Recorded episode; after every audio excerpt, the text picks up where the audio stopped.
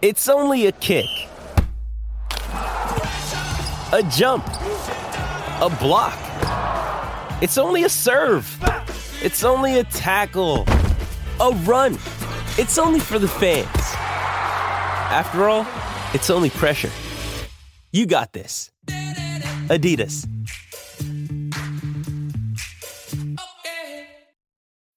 When you need mealtime inspiration, it's worth shopping Kroger, where you'll find over 30,000 mouthwatering choices that excite your inner foodie. And no matter what tasty choice you make, you'll enjoy our everyday low prices, plus extra ways to save, like digital coupons worth over $600 each week. You can also save up to $1 off per gallon at the pump with fuel points. More savings and more inspiring flavors make shopping Kroger worth it every time. Kroger, fresh for everyone. Fuel restrictions apply. Three, two, one. When I'm working out, I love to listen to your podcast. Whenever you say something, other people react to it. Taking my breath away, Aaron. Verne Lundquist joins me. Hall of Famer Jim Calhoun, NASCAR icon Dale Earnhardt Jr. Kirk Herbstreit is on the phone. Here we episode three. go. Oh, he's so handsome. 76 of the podcast. It is Sweeping America, the Aaron Torres Sports Podcast. It is Sunday, March 4th, 2021. Maybe Monday, March 5th, 2021 by the time that you listen to this. Regardless, we got an incredible show for you today thanks to an incredible, incredible all-time classic UCLA Gonzaga. Is it the best game ever? I don't know. Is it the second best? I don't know. Is it third? Whatever. Who cares? It was an all-timer. We will break it down from every single angle because as long as they play March Madness, we will be talking about that game. From there, we'll of course talk a little bit about Houston Baylor. We will then touch on oh, what should be an incredible national championship game, Baylor and Gonzaga take a quick break, and I will come back and talk a little bit about some transfer stuff. Obviously, the season is coming to an end. Do want to hit on some transfer news that has happened as, as people start to transition into the offseason. Uh, Kentucky picks up Kellen Grady. I haven't talked about that yet. Justin Powell to Tennessee. Au'Diese Toney to Arkansas. Big day for Maryland. That will be on the back end of the show if you want to catch that. But I do want to start, obviously, with Gonzaga UCLA. And before I do, I want to welcome back one of our favorite sponsors of the Aaron Torres podcast, our friends at Manscaped. Fellas, it's spring. Flowers are blooming, the grass is growing, and it's time to chop the weeds thanks to our sponsor at Manscaped. You can trim your holes safely and efficiently. Yes, I'm talking about ball trimmers. Manscaped is the global leaders in men's below the waist grooming. You know what I'm talking about, fellas, right down there. And they have an exclusive offer for our audience. Use promo code Torres to get 20% off free shipping plus free shipping at manscaped.com. Join the 2 million other men who trust Manscaped. They are here to make sure you are trimmed and smelling nice. After all, it is time for some spring cleaning. And I should mention, ladies, if your man is too embarrassed to talk about this, to do this, to call Manscaped, to, to order online, you can use promo code Torres to, to get him a gift, which, of course, let's be honest, is really a gift for you. But again, as I said, spring is sprung, and Manscaped has the best tools to get you ready. The weather is getting nice. You're going to be outside at the pool, maybe wearing that Speedo you've been eyeing all winter long. So you got to keep things fresh down there. Do it with Manscaped. Manscaped are the global leaders in men's below the waist grooming and have forever changed the grooming game with their amazing products. I should also mention they are here to help you with your above the waist holes as well. I'm talking about your ears and nose, fellas. They're getting kind of gross. And speaking of which, have you heard of the Weed Whacker? The nose and he, this nose and ear tr- hair trimmer provi- provides proprietary skin-safe technology, which helps prevent nicks, snags, and tugs in those delicate holes. No more gross nose hair flying in the wind, fellas. The premium Manscaped Weed Whacker, again, for your nose and ears, uses a 9,000 RPM motor-powered 360 degree rotary dual blade system. Manscaped is making whacking your weeds something to look forward to, delivering maximum confidence while providing hygiene. Speaking of incredible hygiene, Manscaped has formulations to keep you fresh and ready for everything that comes your way all day. The Crop Preserver is an anti chafing ball deodorant and moisturizer. It's starting to get hot outside, fellas, and this is crucial. Keep your balls from sticking to your leg because we all know that's the worst. So you'll also find the new Crop Reviver in addition to the Crop Preserver. The Crop Reviver is spray on toner for your balls, which will keep you smelling fresh down there, just like spring flowers. And again, ladies, do you want your man smelling like spring flowers because they smell lovely? That's what you want your man to smell like. Go to manscaped.com, promo code Torres. Speaking of smelling fresh, complete your grooming game this spring with the new refined cologne signature scent by Manscaped. This stuff is legit and will have you smelling like royalty. The cologne is light, approachable, and gentlemanly in all the right ways. You'll be the talk of your next quarantine hang, barbecue, poolside get together, whatever. Smell good, feel good, look good this spring. Get 20% off plus free shipping with promo code Torres at manscaped.com. Do yourself a favor and always use the right tools for your job. Get 20% off free shipping with the code Torres at manscaped.com. Remember, ladies, if you're if your fella is too embarrassed, I know husbands and wives listen to the Torres podcast in the car. That's manscaped.com, promo code Torres, 20% off plus free shipping with the code Torres at manscaped.com. It's spring cleaning, baby, and your balls will thank you. Speaking of close calls and shaves, how about Gonzaga UCLA? How'd you like that for a transition? It was terrible, but whatever. I do want to talk about obviously, look, we know what the story coming out of the weekend was. Gonzaga UCLA in my opinion, look, this wasn't just a great college basketball game. This wasn't just a great NCAA tournament game. This was one of the all time classic great games that I have ever seen in college basketball. And I would argue one of the great games that I have ever seen in any sport ever. I'm not going to come here and say it's the definitive greatest game I've ever seen. It's the definitive college best college basketball game that I've ever seen. Uh, the definitive best college basketball game ever. I know there's people that want to debate this versus Duke, Kentucky in '92. This versus uh, Villanova, North Carolina. I'm not going to do that. I did find it interesting, by the way. Jay Bilas says that he was in touch with Bill Raftery, who was in touch with Verne Lundquist. Verne Lundquist called the 92 Duke Kentucky game and said this was the greatest game that he's ever seen. I'm not here to do that. That's a conversation for another day. All I will tell you is that this is an all time classic. And to me, when I look back on this game, more than the Jalen Suggs shot, more than Johnny Juzang, we're going to get into all that in a minute. But to me, that is the single great, biggest takeaway. This was a great game. And the funny thing is, is that sometimes, we, you know, and we all do this, right? We overuse the term great and historic and unbelievable and unforgettable. And there are a lot of games that have a great finish or a great ending or a buzzer beater or a last second field goal. It doesn't mean that it was a great game, though. This was a great game from start to finish. Two teams playing at an insanely high level. UCLA playing the game of their lives. Mick Cronin putting together the game plan of his life. UCLA executing it perfectly. Gonzaga taking every single blow that UCLA had. And Gonzaga, of course, winning at the buzzer. And by the way, that's not just my opinion, it's kind of facts, right? Uh, Gonzaga finishes the game shooting 57% from the field. UCLA 56% from the field for UCLA. This is maybe my favorite single stat of the game. UCLA did not have a single player step on the floor that shot below 50% from the game. Everybody on UCLA shot 50% or better for the game, and UCLA still lost. That is how great this game was. On top of that, nobody had a lead by more than seven points. Um, you know, I, I, I, believe if I saw the stat correctly, it was a one or two possession game. So, in other words, no more than four, five, six points for 43 out of 45 minutes, which just tells you how incredible this game was. Uh, in terms of the game itself, we're going to talk about Suggs in a minute. But to me, I do want to start with one, again, how incredible it was back and forth. And I thought the first key play of the game that led to the Jalen Suggs buzzer beater was the Johnny Juzang block charge at the end of the game. And it's funny, we crushed college basketball because of the block charge. I thought the call was actually right. But to me, I'll tell you this. As somebody who's watched Gonzaga all year, as somebody who's defended Gonzaga all year, as somebody who believes they are the best team that I have seen this season, I thought their season was over right there. For people who don't remember the circumstances, it was one of the final plays of regulation. The game was tied at 81 81.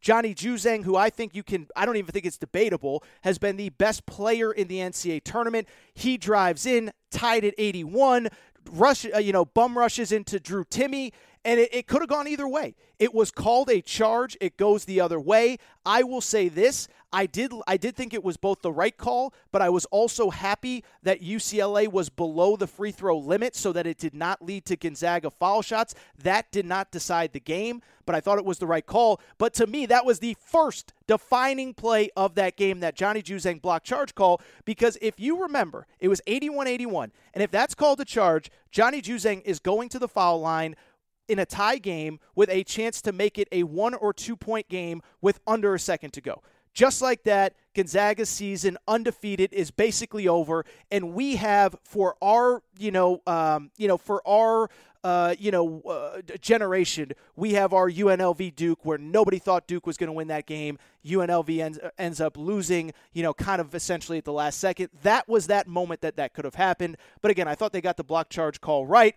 Obviously, it leads to overtime, which in and of itself was kind of incredible in its own right and kind of speaks to how incredible this game is. Drew Timme, I should mention, by the way, who was, I think, Gonzaga's best player, him and Joel Ayayi, my boy, Joel Ayayi.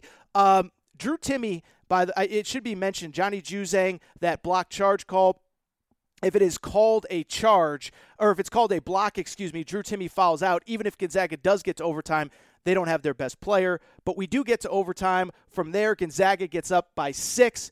UCLA comes all the way back. Gonzaga gets up by five again. Our old buddy Andrew Nembhard from Florida hits a three to put him up five, and UCLA comes all the way back. Johnny Juzang, again, just in an incredible performance, an incredibly historic NCAA tournament for him, which I believe is going to make him millions of dollars in the NBA next year. Yes, I believe we just saw his last college game.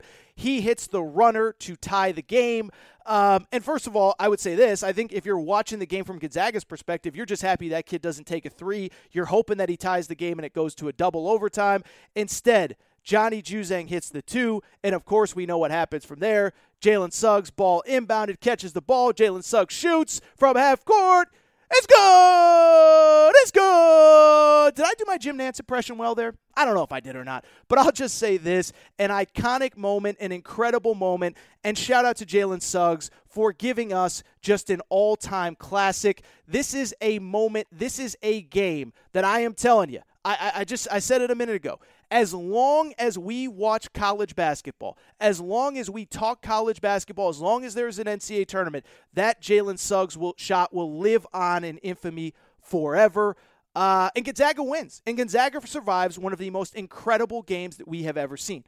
On top of everything else, a few other thoughts about the game itself. First of all, I truly believe that if that Jalen Suggs shot does not go in, I think UCLA wins. Now, I know it's easy to say that. It is worth noting again that UCLA could have won it in regulation had that block charge call gone their way. Instead, it's a charge. Gonzaga gets the ball back. It goes to overtime. But I believe that if UCLA, if that shot rims out, I believe UCLA wins the game for this reason. No matter what Gonzaga did on Saturday, they could not put UCLA away. They were up by seven in regulation. Um, you know, they were up by, uh, you know, six in overtime to start things off. Then they're up by five with a minute to go, and UCLA comes all the way back to tie it. Um, and, and what we thought was force a second overtime.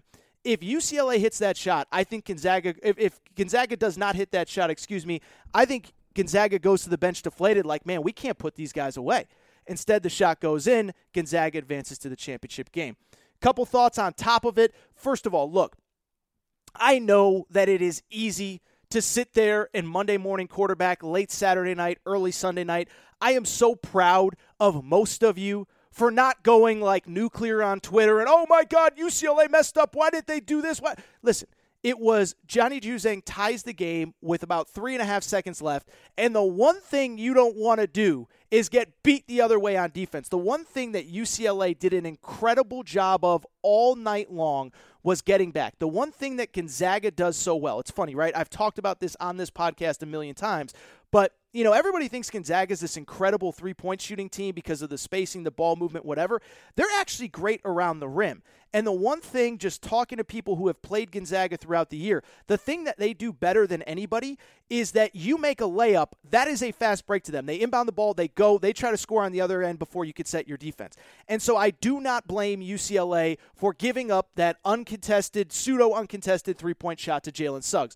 They're all trying to get back on defense. Nobody is trying to get beat back. Um, and, and, you know, it happens. It was a great shot. It was an incredible shot. It was an iconic shot. And sometimes you can't do anything wrong. If you get too close, by the way, on the flip side, who knows?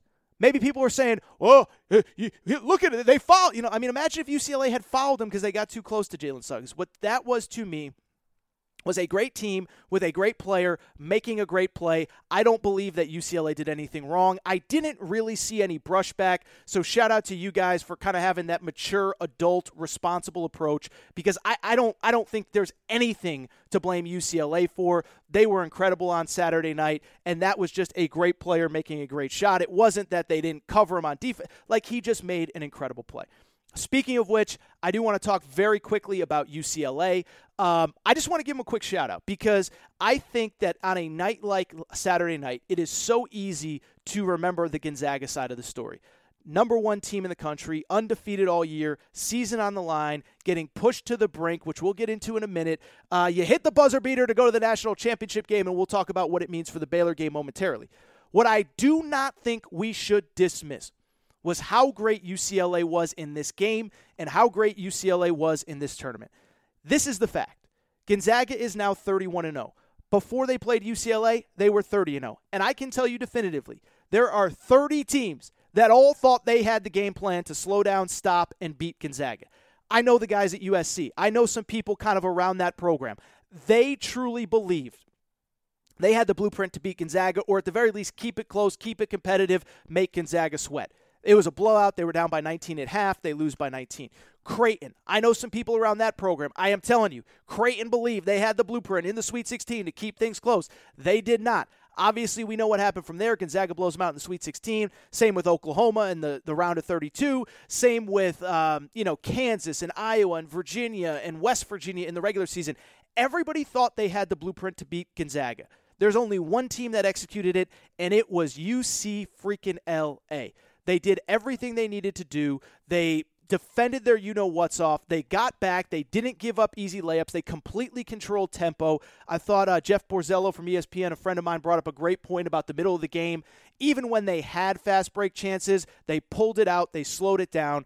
So it is a credit to Mick Cronin and it is a credit to his players for perfectly executing a perfectly well put together game plan. It was one of the great game plans that I have ever seen. I think it changes the narrative of Mick Cronin forever. You know, he was always just this, this short, angry guy that always got knocked out of the tournament early. Well, as it turns out, and I said it on Tuesday's show following the fi- uh, Final Eight win against Michigan, maybe that guy was a great coach and maybe the fact that he got Cincinnati to nine straight NCAA tournaments shows you how incredible he was, especially since the program has basically completely fallen apart since he left. The, the new coach is on administrative leave. It's a disaster over there. It shows you how incredible what Mick Cronin did.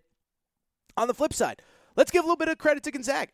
All year long, everybody wanted to ask, like, what happens if they're in a close game? What happens if it's down to the last possession? How will they handle it? How will they do this? How will they do that?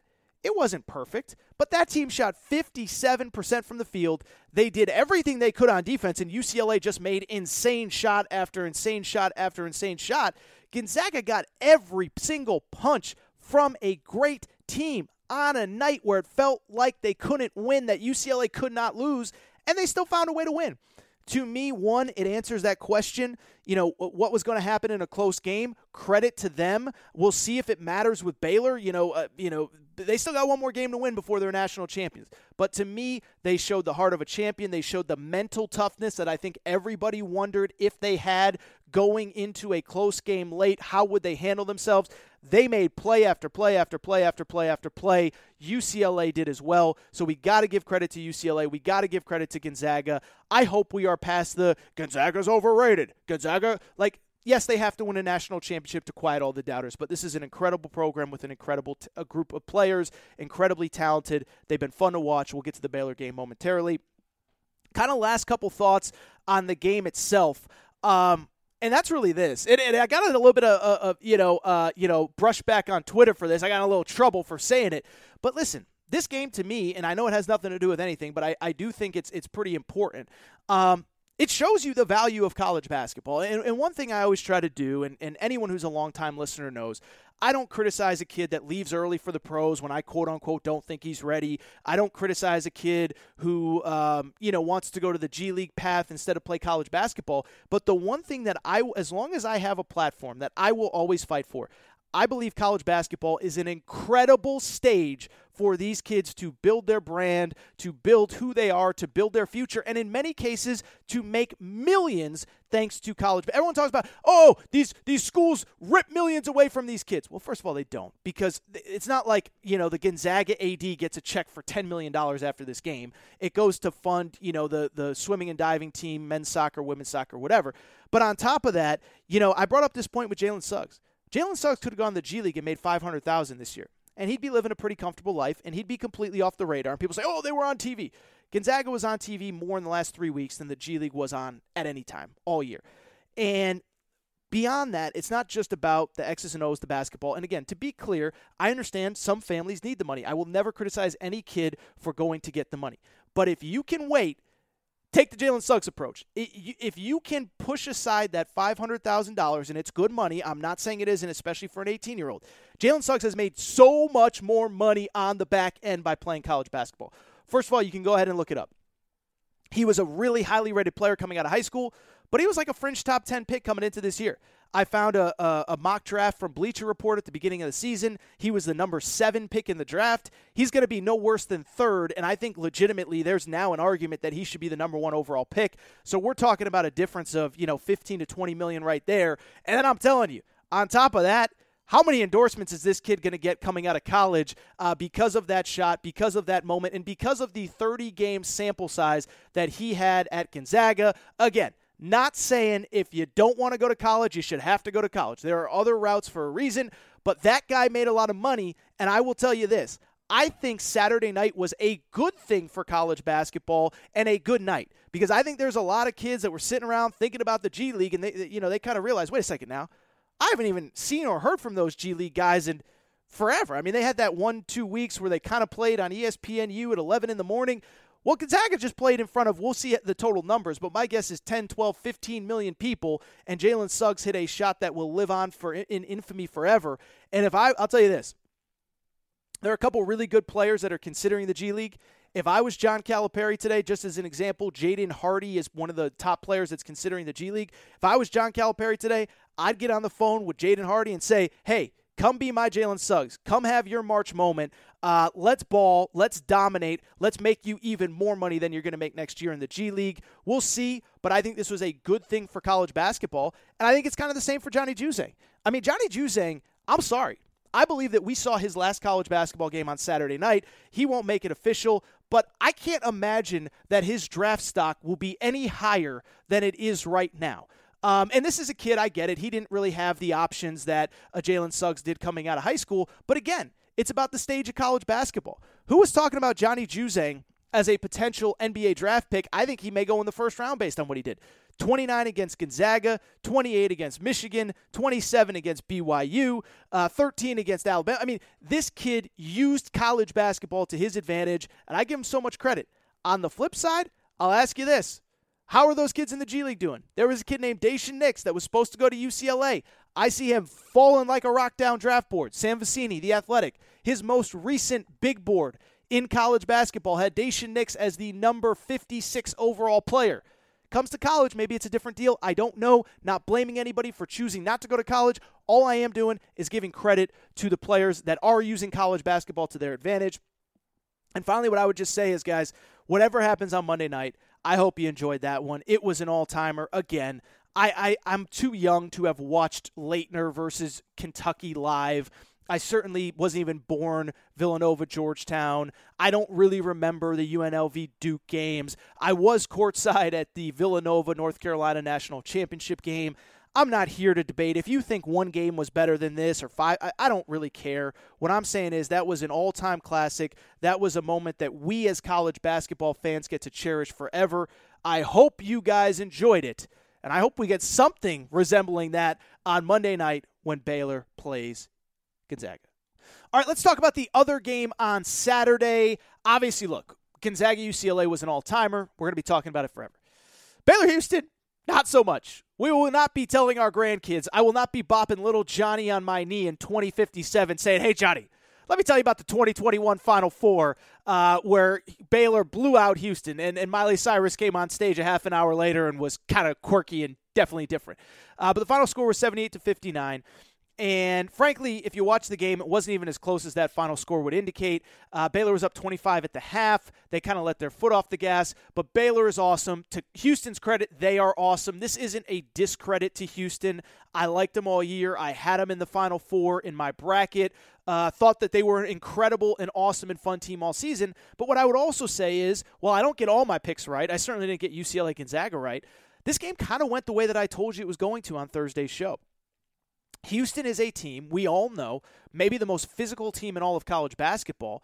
And it's not to say that they're not skilled, but if you can match Houston's physicality, you're going to be in the game with them. The teams that get beat by Houston are the ones that just get blitzed by their physicality, have no answer for it, and are down 18 to 4 before they even know what happens.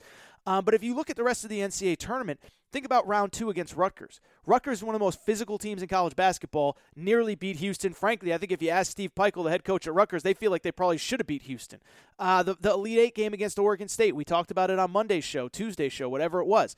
Um, you know, Oregon State falls down by a million points early, and then about halfway through the first half, they realize, hey, we got to match their intensity, we got to match their toughness. Sure enough, Oregon State does, and they're in the game late. And so what I said was, Baylor is a team that will match Houston's toughness and physicality. Baylor is a team that, while they are not big physically, they are not overwhelming physically. Man, are they tough. I mean, I don't know if there's a tougher player in this NCAA tournament than Davion Mitchell. Uh, Jared Butler's tough.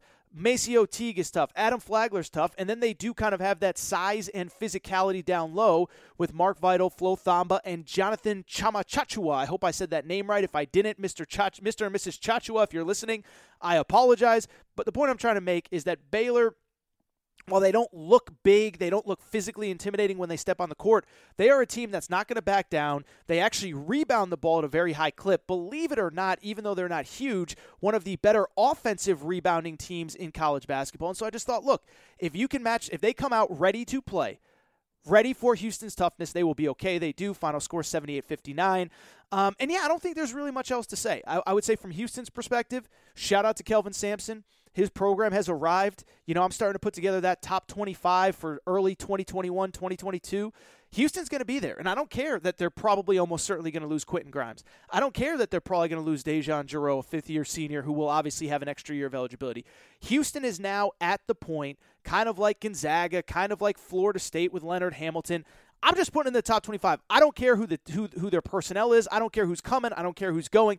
Kelvin Sampson always has this team in position. As I've mentioned a few times, uh, they were a buzzer beater away from making the Sweet 16 in 2018. In 2019, they were a Tyler Herro, essentially a buzzer beater away from going to the Elite Eight. They go to the Final Four this year. This is a team that has essentially been a second weekend team basically the last four years in college basketball. They were in position to do it again last season. So no, I'm not to you know freak out and make a big deal about the fact that they lost this game. I think they have quickly established themselves into one of the elite programs. Don't know how much long Kelvin Sampson will be there. His son is the coach in waiting, but as long as he is there, I just believe this is a team that's going to be in the top 15, top 25 all season and have a chance to make a run in the NCAA tournament. As far as Baylor's concerned, we'll get to Baylor Gonzaga in a minute. The only other thought I really had while I was watching this game, and it's kind of funny, right? Because sometimes you watch these games and you have a chance when it's a blowout to kind of think about the bigger picture and kind of look at a team, a coach, a season, personnel, whatever. And as I was watching Baylor on Saturday, it was kind of interesting. It kind of struck me that I believe that Baylor is what the future of college basketball looks like. And what do I mean by that? You know, we got a lot of fans of Kentucky that listen to this show, of, of maybe even Tennessee who did have veterans, but they also had freshmen, of Duke, of Kansas, of whoever. Whoever your team is, if you're one of those blue blood teams that it didn't go well this year, Michigan State, you're sitting there thinking, what went wrong and how do we fix it to get back to where we're used to being? I'm a Kentucky fan. I'm a North Carolina fan. I expect to be competing for national championships. And I think the successful teams in the future are going to look like Baylor. When I look at Baylor's roster, this is what I see. I see zero top 50 recruits coming out of high school. That's an incredible fact to me. Zero top 50 recruits on Baylor's roster. Jared Butler was probably the highest ranked recruit. He was not a top 50 kid. He actually originally committed to Alabama under Avery Johnson. I was thinking about that on Saturday. Imagine what Alabama would have looked like this year if they had Jared Butler on the, the roster. Um, but on top of that, here is what the rest of their personnel look like zero top 50 recruits, but of the eight players that stepped on the floor on Saturday that played 15 or more minutes, so basically they're eight rotation players. All eight were juniors or more, had been in college basketball for at least three years. Many of them, like MaCio Teague, has been there for five years. Uh, Jonathan Tchamwa Tchatchoua, three years. Uh, uh, Davion Mitchell, who's going to be a first round NBA draft pick, four years. Jared Butler, three years. But the entire roster, third, fourth, fifth year guys. I just think the days of loading up with great freshmen, now maybe there will be an exception. Maybe Duke next year with Paolo Banchero will be the exception. But the days of just loading up with great freshmen and winning big, I don't think that is going to happen. On top of that, it's how Baylor specifically constructed this roster. Of those eight players that I mentioned, four of the guys took a red shirt. I think that's important. Now, I don't even know if red shirts are going to exist in a year or two because of all these changing transfer rules and you don't have to sit out. But I said it on Twitter on Saturday, and it's true. The red shirt has helped elevate Baylor into an elite basketball program. Scott Drew talked about it on this podcast a year ago before the NCAA tournament was canceled. Uh, Davion Mitchell and MaCio Teague both transferred, sat out a year, and spent that entire year being great scout team players, great practice players in the gym, in the weight room, training when the team was getting ready to play games, training when the team was on the road, and that helped them last year, and it certainly has helped them this year. And by the way, there has been no uh, ill effects of it as Davion Mitchell's about to be a first round pick. MaCio Teague's about to make a ton of money playing overseas. He came back this year after graduating last year. And so this is the future of college basketball. Older players, experienced players, maybe a couple guys that take a red shirt. On top of that, I would add, I find it very interesting. Um, Baylor has two different guys, MaCio Teague and Adam Flagler, who came from the low, low, low major level and transferred up you know, as Kentucky and teams like that start to hit the transfer portal trying to figure out who can play at this level, it's going to take some time. And you can't just rush a guy off if he has a bad first five, four, five, six, seven games. And I'm not saying Kentucky fans do that. I'm just saying, you know, MaCio Teague started at the lowest level of college basketball at UNC Asheville. Adam Flagler started at Presbyterian. Those are small schools. It took him a while. Adam Flagler was a role player this year. He's going to step into a big role next year. But I only bring it up to say you have guys transferring from low major, develop within the program. But I do think that is the future of college basketball, developing your players within the program. And I think Scott Drew's done as good of a job of it as anybody in college basketball. By the way, Mark Few not far behind. We can focus on Jalen Suggs, but, you know, Corey Kispert was a fringe top 100 recruit. Um, you know, Joel Ayayi was not even really a recruit in terms of the, the recruiting services. He came from overseas. He too redshirted his first year. And so I think both of these programs are a great example that this game is changing, man. I think it's really interesting. And I would note, the one and done freshman still has a place in college basketball as long as the NBA keeps its draft rules the way that they currently are. Um, you know, maybe they'll change one day and maybe we'll have 30 or 20 or 10 high school kids go pro every year. I don't know. But what I am telling you is there will still be a place for the one and done kid, but it's got to be the right fit. You know, Jalen Suggs at Gonzaga is the right fit. It's about the team, it's about the culture, it's about his teammates. It's not about him. Evan Mobley at, at USC this year was a perfect fit for USC. On the flip side, Jalen Johnson, no disrespect, he quit the team. Not the perfect fit at Duke. Terrence Clarke, we know what may or may not have happened at Kentucky. I'm not accusing him of anything, but there were rumors. How injured was he really? Was he the perfect fit for Kentucky? BJ Boston, not criticizing him, played when he could have opted out. But was he the perfect fit at Kentucky? I don't know. But the point that I'm trying to make is I think that Baylor is the future of college basketball as they are a team that's just older, experienced, veteran, tough, all the things that you want from a college basketball team. Finally, uh, let's talk a little national championship game. Um, and you know, it's it's kind of crazy, right? Because obviously, I know I just spent a ton of time talking Gonzaga, UCLA, and all that stuff, but you know, I don't know that I have really like a ton of thoughts. Like, I'm not going to do like 15 keys to the game. I got like three, and I think those three are pretty much going to define how this game goes. But before we even get into it, just let me very quickly say a few things. One, I am so happy that we got Gonzaga Baylor, okay? First of all, bottom line, end of story. I am so happy that we got Gonzaga Baylor because these two teams were ranked number one and number two in the preseason.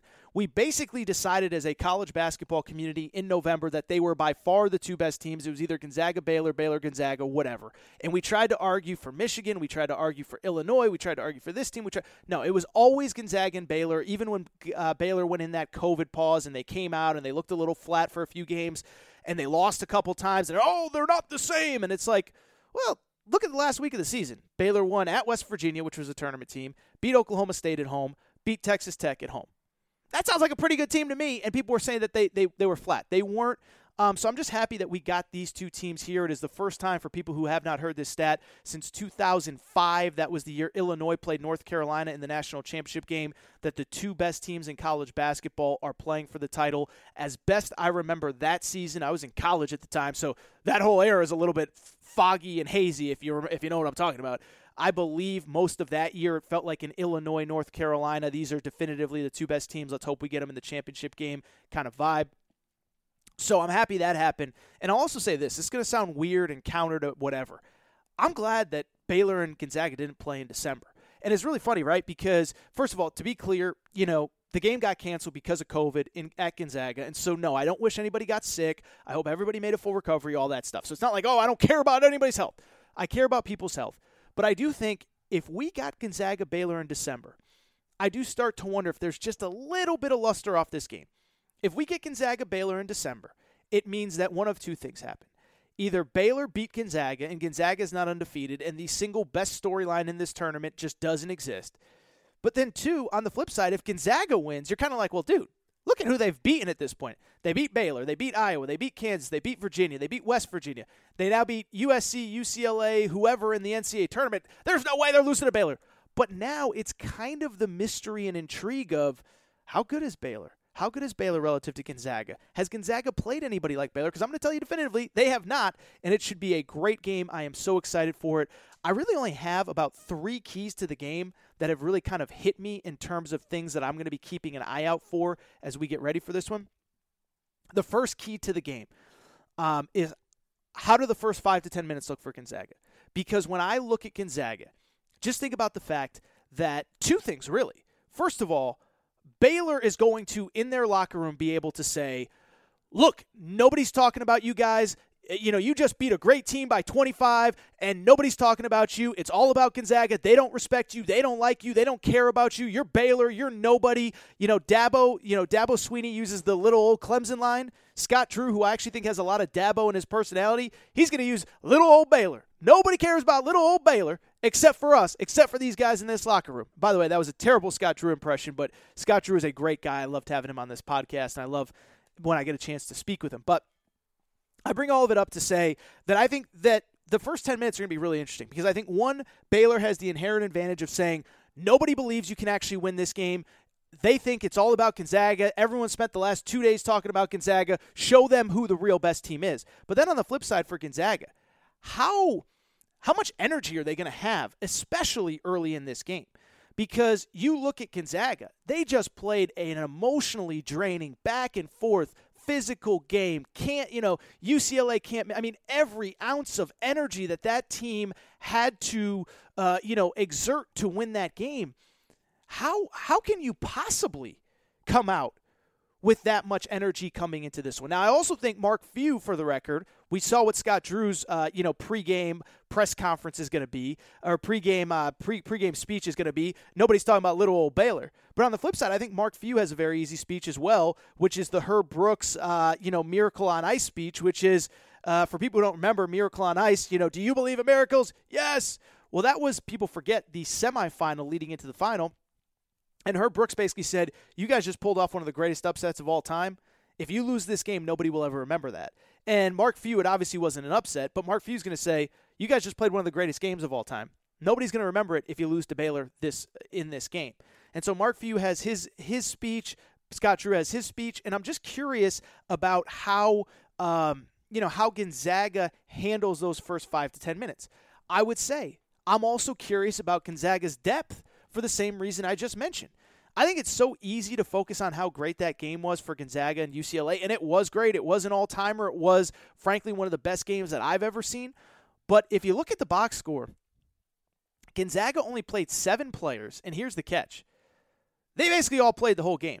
Drew Timme played 38 minutes. Remember, it was a 45 minute game. Drew Timme played 38 minutes.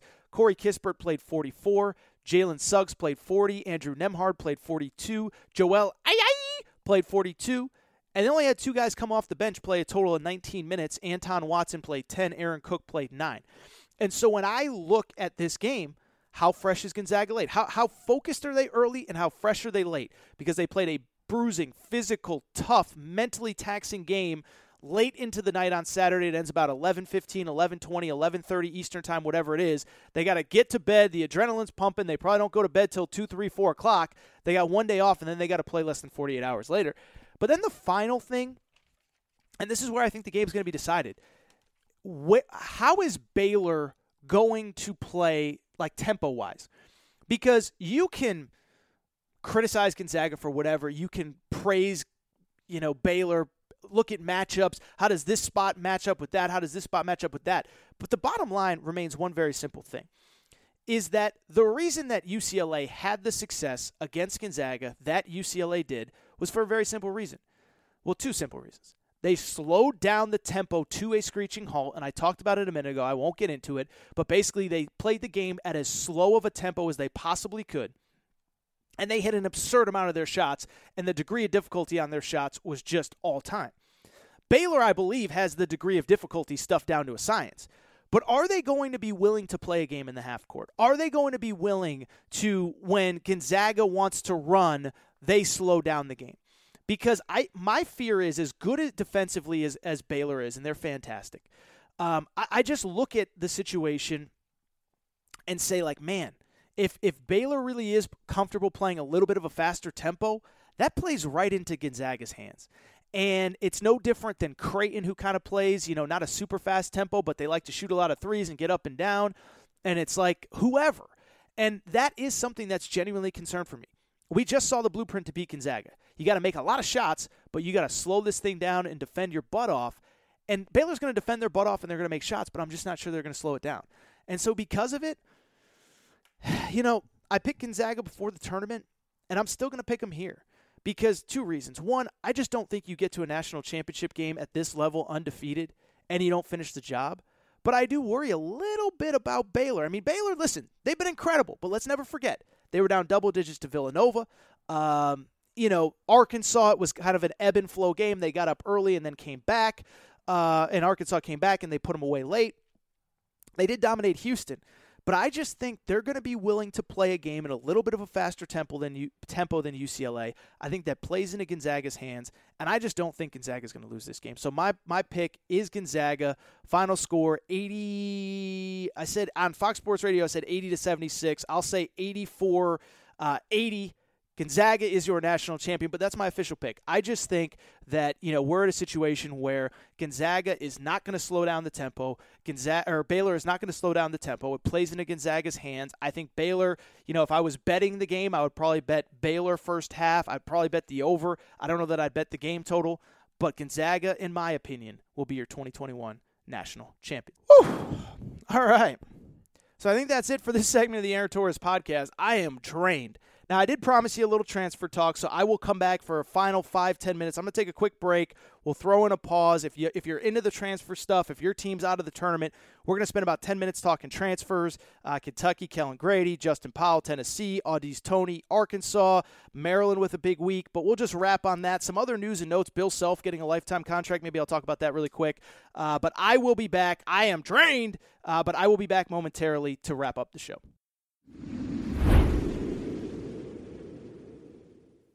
All right, everybody. Uh, I am back.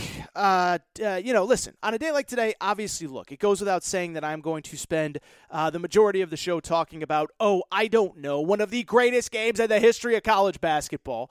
Uh, and of course, I'm also going to focus on a national championship game that will be crowned on Monday night. But it also goes without saying that I want to hit on some other stuff because it is the offseason. And, and as I've said many times, you know, I do believe that the transfer stuff is really, it is a topic now. We have 1,200 kids in the transfer portal as I record here. We have some elite players. We have players using an extra year of eligibility given by the NCAA. And so I want to talk about it. There are four teams that I believe are head and shoulders uh, winning, tra- you know, to quote Charlie Sheen, winning, winning transfer season so far. We're going to get to those four teams in a minute.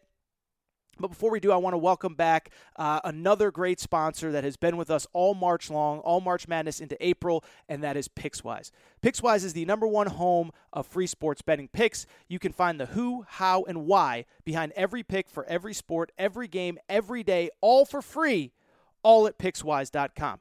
Throughout March and now into April, Pickswise is running a college basketball handicapping contest featuring some of the best experts in the game. Get free daily betting picks and analysis from the likes of Jon Rothstein, Rashad Phillips, and more. Head over to Pickswise.com now to see which expert is hot as they battle it out for a winner takes all $10,000 cash prize. Make your next bet better with Pickswise and Pickswise.com. Of course, make, to sh- make sure to check them out leading into Monday night's national championship game, Baylor Gonzaga. Follow them for the NBA playoff for for all everything your gambling needs. Pickswise.com is your answer. But with that, let's wrap. Let's get out of here. I've talked long enough, but I do very quickly again.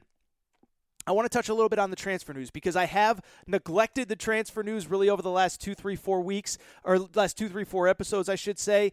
And uh, this is, again, something that we are going to be talking about a lot over the next couple weeks. And what is happening now is we are going from just kids entering the transfer portal to players that are now actually committing to schools. And you're starting to see, okay, how will this player fit in? How will that player fit in? Is this kid coming because it means this kid is going to enter the NBA draft?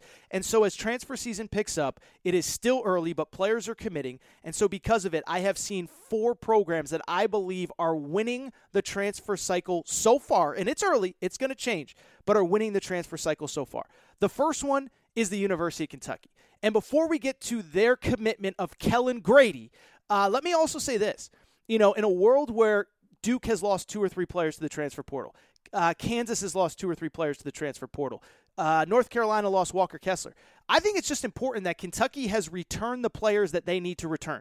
We know David, Devin Askew's coming back. We know uh, Oscar Tshiebwe isn't going anywhere. We, know Jacob Toppin and Lance Ware aren't going anywhere. It sounds like Keion Brooks, if he does not go pro, will not be transferring. So, one, they're a winner simply because they're getting back the players that they need. We will get into them in a minute. But they're a winner, number two, because they got the kid Kellan Grady from Davidson.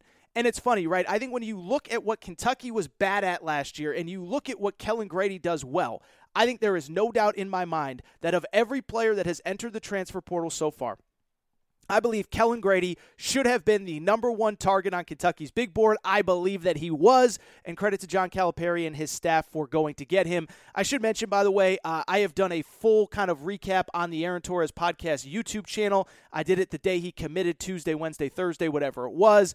Go back and listen to that. But in the meantime, let me give you a brief rundown of kind of why I think this is such an important commitment for Kentucky. First of all, again, this is exactly what Kentucky needed. We all watched Kentucky, some of us with our eyes covered like it was a horror movie this year. But listen, we know that it was a team that was big on size, athleticism, uh, length, not very much skill, though. Uh, and the one thing you can say about Kellan Grady, he might be one of the most skilled players in the transfer portal. Four time All A10 performer. He is a guy that, over the course of a four year career at Davidson, averaged at least 17 points per game in three or four seasons and shot at least 37% from the field in three or four seasons. And so when you look at what he does well with what Kentucky needs, there is no doubt this was the guy they had to go get. They have answers in other spots. They have guys that maybe will be there next year, but they need more three point shooting. And so that is why his commitment is so important because he does the one thing that Kentucky so desperately needed. In addition to that, two things stand out about this commitment. The first thing is, I think John Calipari finally understands that the game is changing. And Calipari has talked about it, and Calipari has said all the right things. Many times he said the wrong things. Um, but you know, th- this era of just recruiting length and athleticism and strictly on long-term NBA potential, you can still have those guys, but there has to be a balance between the skilled guys that might not fully put it together at the college level but will go on to the NBA and the guys that are actually skilled and understand the sport of basketball and how to play it and how to play it at a high level. And so credit to John Calipari for going out and again getting one of the most skilled guys for deprioritizing, if that's even a word, length, athleticism, things like that, and saying, you know what? I saw Alabama this year. I saw Arkansas this year. I see Gonzaga. I see Baylor. And we need a little more skill and and you know basketball savvy and a little bit less athleticism. So it's a credit to John Calipari. And then what I would also say the reason that I think, in my opinion, it is also such a big deal is because I actually like how Kellan Grady fits with the pieces around him with who is coming back at Kentucky. And I kind of just mentioned the names a minute ago, um, but it's worth repeating. Like, I think Devin Askew can be a good college point guard. I understand he wasn't that this year. I understand Kentucky fans were frustrated. I understand some of them want him to transfer. But here's the bottom line not everybody figures it out in year one, moment one, minute one. Not everybody is Jalen Suggs. There are a lot of Davion Mitchells, though. Davion Mitchell's in his fourth year of college basketball and is just figuring it out. And it isn't the worst thing in the world if Devin Askew goes from a 9.3 assist scorer with too many turnovers as a freshman to 12 and a half and four and a half as a sophomore. And then maybe by his junior year, he's an all SEC caliber player. That doesn't make it a bad thing. He's coming back. Lance Ware is coming back. Oscar Tshiebwe down low.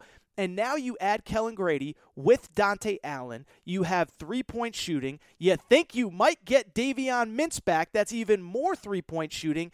And you start to see a team that now kind of fits what college basketball looks like. You have Kellan Grady, you have Dontaie Allen. Those are two elite three point shooters. What it does is it spaces open the floor. Oscar Tshiebwe down low can operate. Daimion Collins down low can block shots. Uh, Devin Askew is a good three point shooter in his own right, and we'll see what happens with Davion Mintz. Beyond that, uh, I, I just again I just like how he fits. What I would say is beyond that, I do still think Kentucky has a little bit more work to do. They do need a skilled playmaker off the dribble, which brings me to the second winner into transfer portal, and that is Justin Powell. Because I think a lot of people thought Justin Powell would go to Kentucky. Uh, he is from Kentucky, but instead he goes to Tennessee. And so to me, the second big winner of the transfer portal so far is Tennessee. Because Tennessee got the kid that I believe was the number two, three, four rated player in the transfer portal, averaged 11 and a half points, six rebounds, five assists, 40 plus percent three point shooting in one year at Auburn. And I think Tennessee just got a really, really skilled guy here. And they got a guy, by the way, that they needed. Tennessee had some of the same problems that Kentucky did. Their big guys, Fulkerson and Pons, weren't very skilled. The freshmen didn't really fit. There wasn't great three point shooting. Justin Powell solves a lot of that issue and a lot of those issues, excuse me, at Tennessee. Now, what I would say is it is not abundantly clear yet if he will definitively be eligible to start. Everybody who followed this recruitment knows that it is not positive that he will be eligible because, as things stand, the SEC has a rule that says if you transfer in conference, uh, you have to sit out for a year. Now, my understanding is that that rule will be revoked sometime, maybe as early as this month in April. But in the meantime, it is going to be a wait and see approach for Justin Powell in terms of if he, if he is eligible. And on top of that, um, you know, we still haven't officially had the one time transfer rule change that allows guys to be eligible immediately next season. I think it's going to happen. I don't see how it can't happen at this point. Everybody is recruiting, expecting it to happen.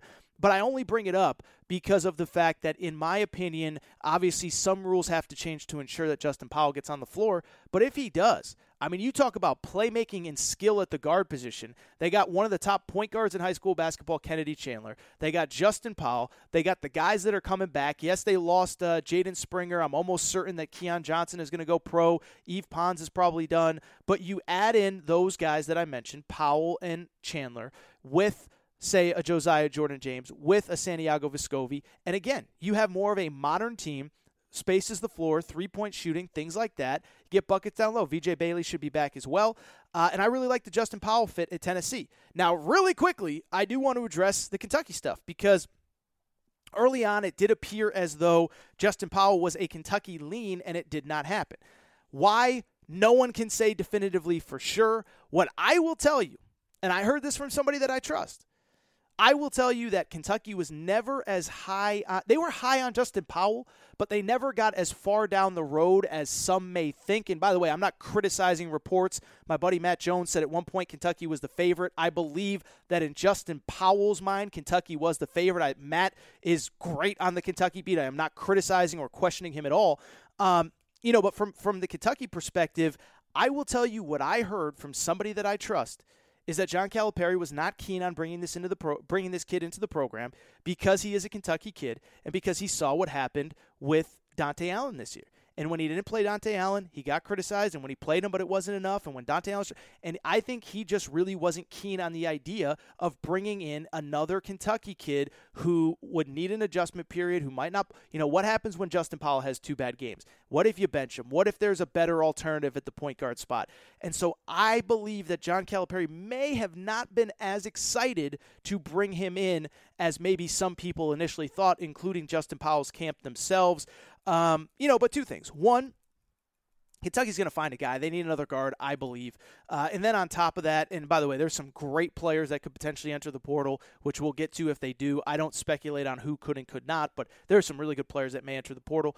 Um, but beyond that, I would also say great pickup for Tennessee, assuming he's eligible, really good player. We'll wrap on a couple more schools. One, Arkansas, first big commitment of the offseason. Au'Diese Toney, a power wing from Pitt uh, chose Arkansas over a host of Power Five schools, Power Six schools. But Au'Diese Toney averaged 15, almost 15 points a game at Pitt this year. Uh, decided to transfer. I don't know what is going on with Jeff Capel, but all their good players have left that program. But a really talented player and I think he fits the style of play that they are going to play at Arkansas. He is a power wing. I will say he's not a great three point shooter, but I think when you put him in the backcourt with Devo Davis, I think it's going to lead to some really exciting plays, an exciting play from Arkansas. So I love the pickup from Au'Diese Toney. And then, fi- and by the way, won't be Arkansas's last commitment. If you know Eric Musselman, uh, that guy rocks and rolls in the transfer portal. They are going to uh, have a lot of turnover and bring in a lot of talent this offseason. And then finally, shout out to Maryland. I don't know when Maryland, you know, became the transfer guru capital of the world, but you know they got two of what I believe the top 15 p- players in the portal.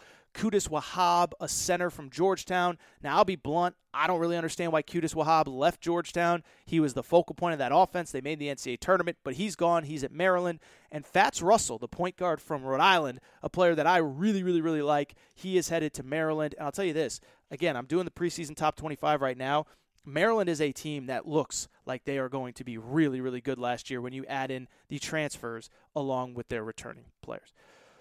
All right, I think that's it for this episode of the Aaron Torres Sports Podcast. What a show, what a day. We started with UCLA Gonzaga, we ended with Qudus Wahab. Shout out to Torres. Name anybody else that's going that deep into college hoops, but it's that time of year. Really fun. Uh, and all I'll say really quick is that, uh, you know, I, I, I, hope you enjoy the show. I hope everything's good. Uh, and I hope you enjoy Monday night's championship game because we have been waiting all year for a potential Baylor Gonzaga game. We have finally gotten it, and I cannot wait. I cannot wait uh, to see Baylor and Gonzaga. Before we get out of here, please make sure that you are subscribed to the Aaron Torres podcast, iTunes, the Podcast Addict app Podbean, Spotify, TuneIn Radio, wherever you listen to podcasts, make sure that you are subscribed. Also, make sure to rate and review the show. Go ahead, give us a quick five stars. Let us know what you like, what you don't like, all that good stuff. Make sure you are following on social media at Aaron underscore Torres on Twitter, at Aaron Torres Pod on Instagram, Aaron Torres Podcast Questions at gmail.com, Aaron Torres Podcast Questions gmail.com. Also, thank you to our sponsors, Manscaped. You go, you know the deal, guys. You know the deal, ladies. Manscaped.com promo code Torres, twenty percent off your purchase. And of course, Pickswise, Pickswise.com, a great sponsor as well. That is all for the show. Shout out to Dork Craig. Shout out to Rachel who hates my voice. I'll be back Tuesday morning, maybe even Monday night, following Gonzaga Baylor with a recap national championship game. Hope everybody has a great Monday. Judy was boring. Hello. Then Judy discovered ChumbaCasino.com. It's my little escape. Now Judy's the life of the party. Oh, baby, Mama's bringing home the bacon. Whoa, take it easy, Judy. The Chumba life is for everybody. So go to ChumbaCasino.com and play over 100 casino style games. Join today and play for free for your chance to redeem some serious prizes.